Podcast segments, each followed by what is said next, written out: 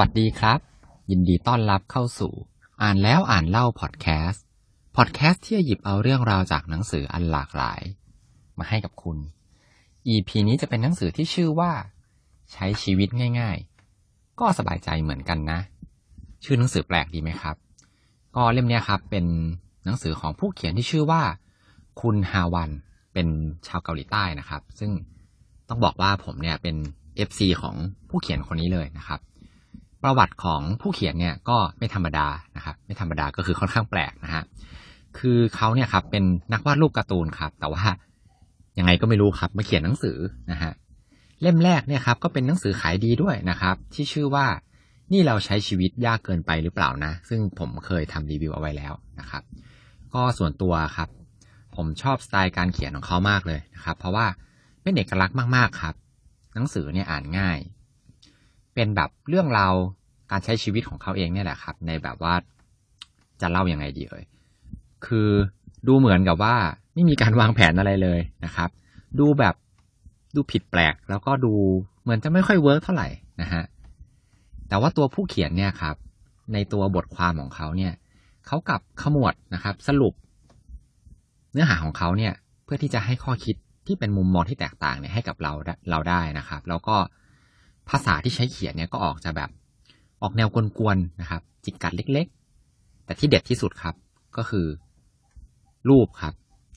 การที่เขาเป็นนักวาดรูปการ์ตูนมาก่อนเนี่ย ก็เลยทำให้เขาวาดรูปนะครับ ที่แบบเป็นรูปประกอบในเนื้อหาแต่ละบทเนี่ยได้แบบเข้ากันกับเนื้อหาแบบสุดๆเลย เพราะว่าเขาเนี่ยวาดเองนะครับ ก็คือเขียนเองแล้วก็วาดเองด้วยนะฮะเล่มนี้ครับ ที่ฮาไปกว่านั้นอีกครับ ก็คือ ปกในด้านหลังครับ แจกสติกเกอร์ด้วยครับ นี่ตั้งแต่อ่านหนังสือมาทำพอดแคสต์มา 300 EP ไม่เคยมีหนังสือเล่มไหนเลยครับ ที่แจกสติกเกอร์นะครับ คือตอนแรกเปิดไปเจอเนี่ยครับ ก็งงไปพักหนึ่งเหมือนกัน แล้วก็ขำด้วยนะฮะ เล่มเนี้ยครับ ก็อ่านไปแล้วก็สนุกมากครับ อ่านไปขำไปฮะ อย่างแล้วก็อย่างที่บอกครับก็คือ ได้ข้อคิดดีๆครับ เยอะเลยนะฮะ เดี๋ยววันนี้จะขอเริ่มต้นตั้งแต่บทนำเลยนะครับ ในบทนำเนี่ยครับ ผู้เขียนก็ได้เล่าถึง ตอนที่เขียนหนังสือเล่มแรกนะครับ ก็คือนี่เราใช้ชีวิตยากเกินไปหรือเปล่านะนะครับ หลังจากที่พิมพ์หนังสือแล้วออกขายแล้วนะครับ เป็นหนังสือขายดีเนี่ยเขาก็เล่าว่าตัวเขาเองเนี่ยครับก็แอบเข้าไปนั่งอ่านคอมเมนต์นะครับในบนอินเทอร์เน็ตนะครับก็แน่นอนครับว่ามีทั้งคำชม แล้วก็มีคำทั้งคำด่านะครับ ถ้าเกิดว่าจะให้สรุปนะครับคำที่แบบรีวิวในเชิงตำหนิเนี่ยในหนึ่งประโยคเนี่ยก็คือ คน ในอินเทอร์เน็ตนะครับเขาก็ตำหนิว่า เป็นการหาเหตุผลให้แบบเข้าข้างตัวเองของคนขี้แพ้สุดห่วยนะฮะอันนี้ก็คือเป็นสรุปของคำตินะครับ ก็ผู้เขียนบอกว่าหลังจากอ่านจบเนี่ยก็เออ ก็เถียงไม่ออกเลยนะครับ ในขณะที่กำลังแบบจิตใจห่อเหี่ยวเนี่ยเขาก็ตระหนักได้เหมือนกันครับ ว่าเอ๊ะจริง ๆ ตัวเขาเองเนี่ย ก็มีความสามารถพิเศษนะ แต่เป็นความสามารถพิเศษในด้านการหาเหตุผลเข้าข้างตัวเองนะฮะตลกครับ ผมอ่านเสร็จผมก็เออขำดีเหมือนกันนะฮะแล้วเขาก็ยังพูดอีกครับว่า เนี่ย ก็หาเงินได้จากการขายหนังสือที่เขียนแบบเข้าข้างตัวเองเนี่ยแหละ เนี่ยมันต้องเป็นความสามารถพิเศษของเขาแน่นอนเลยนะครับเขายังเล่าต่ออีกครับว่าจริง ๆ แล้วเนี่ยมีคนที่รีวิวในด้านบวกเนี่ยเยอะมากกว่าด้านลบเนี่ยมากมายเลย แต่ว่าหลังจากที่อ่านคอมเมนต์ทั้งหมดเนี่ย สิ่งที่มันหลงเหลืออยู่ในจิตใจของเขาเนี่ย กลับเหลือแค่คำพูดที่เป็นแง่ลบ วาจาเชิงลบเนี่ย มันแหลมคม แล้วก็ทิ่มแทงมันจึงได้ฝากรอยแผลเอาไว้นะครับ แต่ว่าจริง ๆ แล้วสิ่งที่ควรทำเนี่ยก็คือ เราเนี่ยน่าจะพยายามมองด้านบวกในชีวิตเนี่ยให้มากขึ้นนะครับ อันนี้เป็นบทนำของหนังสือเล่มนี้ครับทีนี้เนื้อหาจริง ๆนะครับ บทแรกเลยนะครับ เป็นเรื่องของการหันข้างนะฮะ ผู้เขียนเขาก็เล่าว่าในสมัยตอนที่เขาเรียนอยู่ชั้นมต้นเนี่ยครับ คุณครูเนี่ยให้วาดรูปหน้าเพื่อนที่นั่งอยู่ใกล้ ๆ กันนะครับ ก็ทั้งห้องเนี่ยก็หันไปวาดรูปเพื่อนนะครับ พอถึงเวลาที่โชว์รูปเนี่ย ก็แทบจะไม่มีใครเลยครับ ที่วาดรูปแล้วแบบจะดูเหมือนเพื่อนนะครับ ก็แน่นอนเป็นแบบฝีมือเด็กระดับแค่มอต้นนะครับ ยกเว้นก็แต่ว่ามีเพื่อนในห้องคนหนึ่งครับ เขาวาดภาพได้เหมือน มาก ๆเลยนะครับ วาดภาพคนเนี่ยเหมือนในระดับที่เรียกว่าแทบจะพลิกวงการเลยก็ว่าได้นะครับ แต่วิธีการวาดของเขาก็แตกต่างจากคนอื่นอย่างสิ้นเชิงครับ เพราะว่าเขาวาดรูปเหมือนหน้าเพื่อนเนี่ย ในมุมมองจากด้านข้างครับ ก็คือเหมือนแบบเราหันข้างอะครับ วาดรูปที่เป็นหน้าหันข้างนะครับ การวาดรูปหน้าหันข้างเนี่ยครับทำให้แบบเขาวาดรูปได้เหมือนมาก ๆนะครับ ก็จริงๆเขาก็ไม่ได้ขี้โกงนะครับ เพราะว่าคุณครูเนี่ย สั่งแค่ว่าให้วาดหน้าคนนะครับ ผู้เขียนเขาก็บอกว่าเนี่ย อืม มันเป็นการเลือกที่ฉลาดมากเลยนะ การวาดรูปคนที่แบบหันหน้าตรงเนี่ยมันวาดยากนะครับ ผิดกับการวาดแบบหันข้างนะครับ ลองนึกดูครับ แค่คุณลากเส้นแค่เส้นเดียวเนี่ย ก็แทบจะจบแล้วนะครับ ก็คือเหมือนแบบเน้นที่ส่วนจมูก ส่วนปากนิดๆหน่อยๆนะครับ เช่นกันครับ เราก็ไม่ควรตัดสินคน โดยการมองเขา แค่เพียงมุมเดียวนะครับ ทั้งไม่ว่าจะเป็นการมองคนอื่น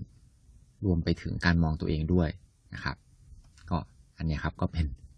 เนื้อหาที่เออน่าสนใจดีนะครับ หยิบเอาเรื่องราวในอดีตมาแบบ มาพูดแล้วก็มี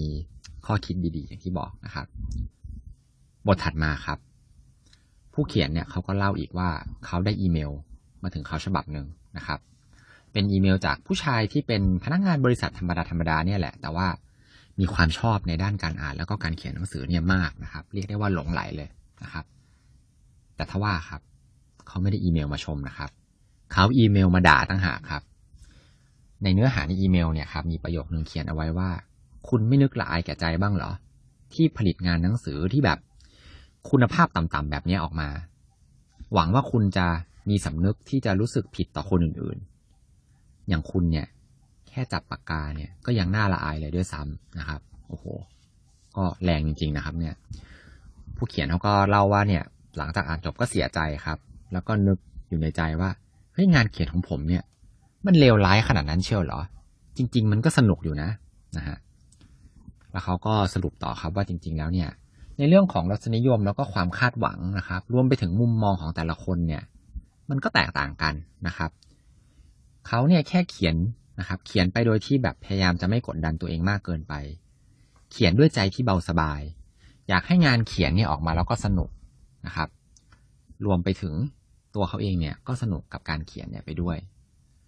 หนังสือจริง ๆ แล้วควรจะมีหลากหลาย เพื่อที่จะตอบสนองความสนุกของคนที่มีรสนิยมต่างกันนะครับ ลองนึกดูครับว่า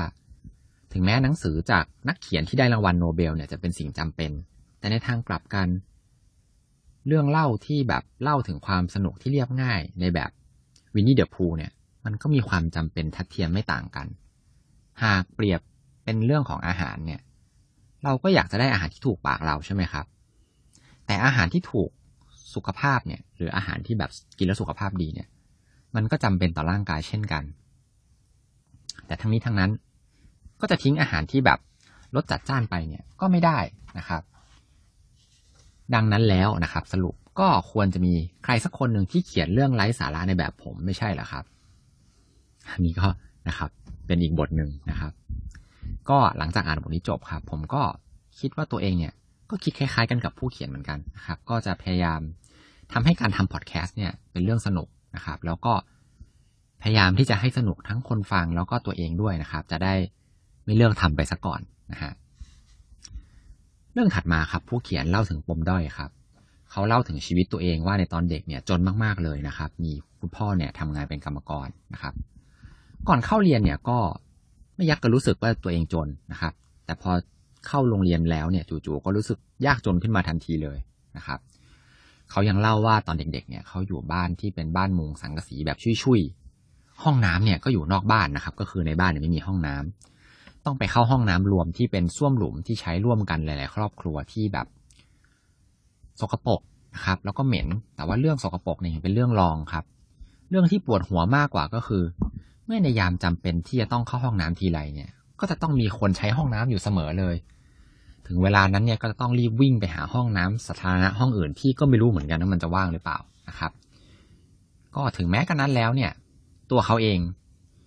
ก็ไม่เคยนึกนะครับ ว่าแบบตัวเองเนี่ยลำบาก เพราะว่าเขาเนี่ยคิดว่าใครๆเนี่ยก็ใช้ชีวิตแบบนี้ นั่นก็เป็นโลกทั้งใบของเด็กชายตัวน้อยครับ ที่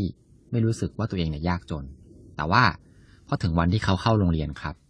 เขาไปเจอเพื่อนที่มาจากคนละสภาพแวดล้อม โลกใบเดิมเล็กๆของเขาเนี่ยก็เลยพังทลายลง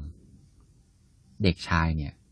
เพิ่งจะรู้ตัวว่าแท้ที่จริงทุกคนในโลกเนี่ย ไม่ได้อยู่ในสภาพแวดล้อมเดียวกันกับตัวเองสักหน่อยนะครับ ผู้เขียนก็เลยเล่าต่อว่าแบบ ก็เลยรู้สึกสิ้นหวังนะครับ แล้วก็ตกลงไปอยู่ตำแหน่งล่างสุด ที่พอได้มองคนที่เหนือกว่าเนี่ย ตัวเองก็จะรู้สึกอาภัพนะครับ เขายังเล่าต่ออีกว่าแม้ปัจจุบันเนี่ยเขาจะมีสภาพความเป็นอยู่ที่ดีขึ้นแล้ว มีรายได้จากการที่ทำงานวาดรูปนะครับ เป็นฟรีแลนซ์แล้วก็มีเงินพอที่จะจับจ่าย ซื้อของอร่อยๆมากินนะครับ ใช้เพื่อความบันเทิงบ้างตามสมควรนะครับ เนี่ย มันน่าจะเป็นสิ่งที่ควรจะซึ้งใจนะครับ แต่ว่าทำไมทำไมตอนเนี้ย ก็ยังกลับรู้สึกว่าตัวเองยังยากจนอยู่เลย นั่นเป็นเพราะว่าเราเนี่ยเป็นคน คนชอบเปรียบเทียบกับคนอื่นนะครับ หลังจากที่อ่านบทนี้จบนะครับ ก็ ความคิดเห็นส่วนตัวนะครับ ผมคิดว่า ถ้าเกิดว่าเราเลิกเปรียบเทียบเนี่ย แล้วสามารถที่จะกลับไปอยู่ในโลกใบเล็กแบบตอนเด็กๆได้เนี่ย ก็คงจะดีไม่น้อยเลยนะครับ เพราะว่ายิ่งในปัจจุบันเนี่ย อย่างที่เรารู้กันนะครับ โลกของโซเชียลเน็ตเวิร์กเนี่ย ผู้คนเนี่ยก็ต่างโชว์ความสำเร็จนะครับ โชว์รวยนะครับ มันยิ่งทำให้เราเนี่ย นึกเปรียบเทียบตัวคนเหล่านั้นเนี่ยบนโลกโซเชียลเนี่ย กับตัวเราเองเนี่ย มันก็อดไม่ได้ใช่ไหมครับ แต่ในความเป็นจริงใครจะรู้ครับว่า พวกเขาเหล่านั้นเนี่ย ก็อาจจะเช่าสิ่งต่างๆพวกนั้นมาถ่ายรูปก็ได้ทำปลอมๆขึ้นมานะครับ หรือว่าไปกู้เงินมานะครับ ไปซื้อของผ่อนมานะครับ หรือว่าแบบ มันเป็นเรื่องธรรมดาครับ ไม่มีใครอยากจะโชว์ด้านลบของตัวเองหรอกก็มีแต่คนอยากจะโชว์ภาพที่ดีๆใช่ไหมครับ จริง ๆ เนี่ยนะครับ มันอยู่ที่ตัวเราเองต่างหากนะครับ เราเนี่ยเที่ยวไปเปรียบเทียบ ตัวเราเองกับคนอื่นที่อยู่เหนือกว่า มันก็เลยทำให้เราเนี่ยรู้สึกด้อยนะครับ โอเคครับ อันนี้ก็จะเป็นเนื้อหาในพาร์ทแรกนะครับ ของหนังสือเล่มนี้ คุณฮาวานก็ยังคงสไตล์การเขียนนะครับ ที่เป็นเอกลักษณ์ แบบสุดๆไปเลยนะครับ เหมือนจะแบบฮานะครับ ตลก แล้วชีวิตเนี่ยก็ดูแบบดูไร้สาระมากๆเลย แต่ก็ยังมีมุมมองที่แบบน่าสนใจนะครับ มาทำให้เราเนี่ย ได้ฉุดคิดในแบบทุกบทที่เขาเขียนเลยนะครับ แถมอย่างที่บอกไปครับว่ามีภาพประกอบที่แบบตลกมากๆนะครับ ผมอ่านจบแต่ละบทแล้วเห็นรูปทีไรเนี่ยก็อดขำไม่ได้เลยครับ เพราะว่ามันเข้ากันกับเนื้อหามากๆเลยนะครับ ใครที่แบบเครียดๆนะครับ ลองหาหนังสือเล่มนี้มาอ่านดูครับ การันตีเลยครับ ต้องชอบแน่ๆนะฮะ EP หน้าก็ยังจะอยู่กับหนังสือเล่มนี้อยู่นะครับ สุดท้ายก่อนจะจบ EP นี้ครับ ขอให้ทุกคนมีความสุขในการอ่านหนังสือที่ชอบครับ แล้วเราพบกันใหม่ EP หน้า สวัสดีครับ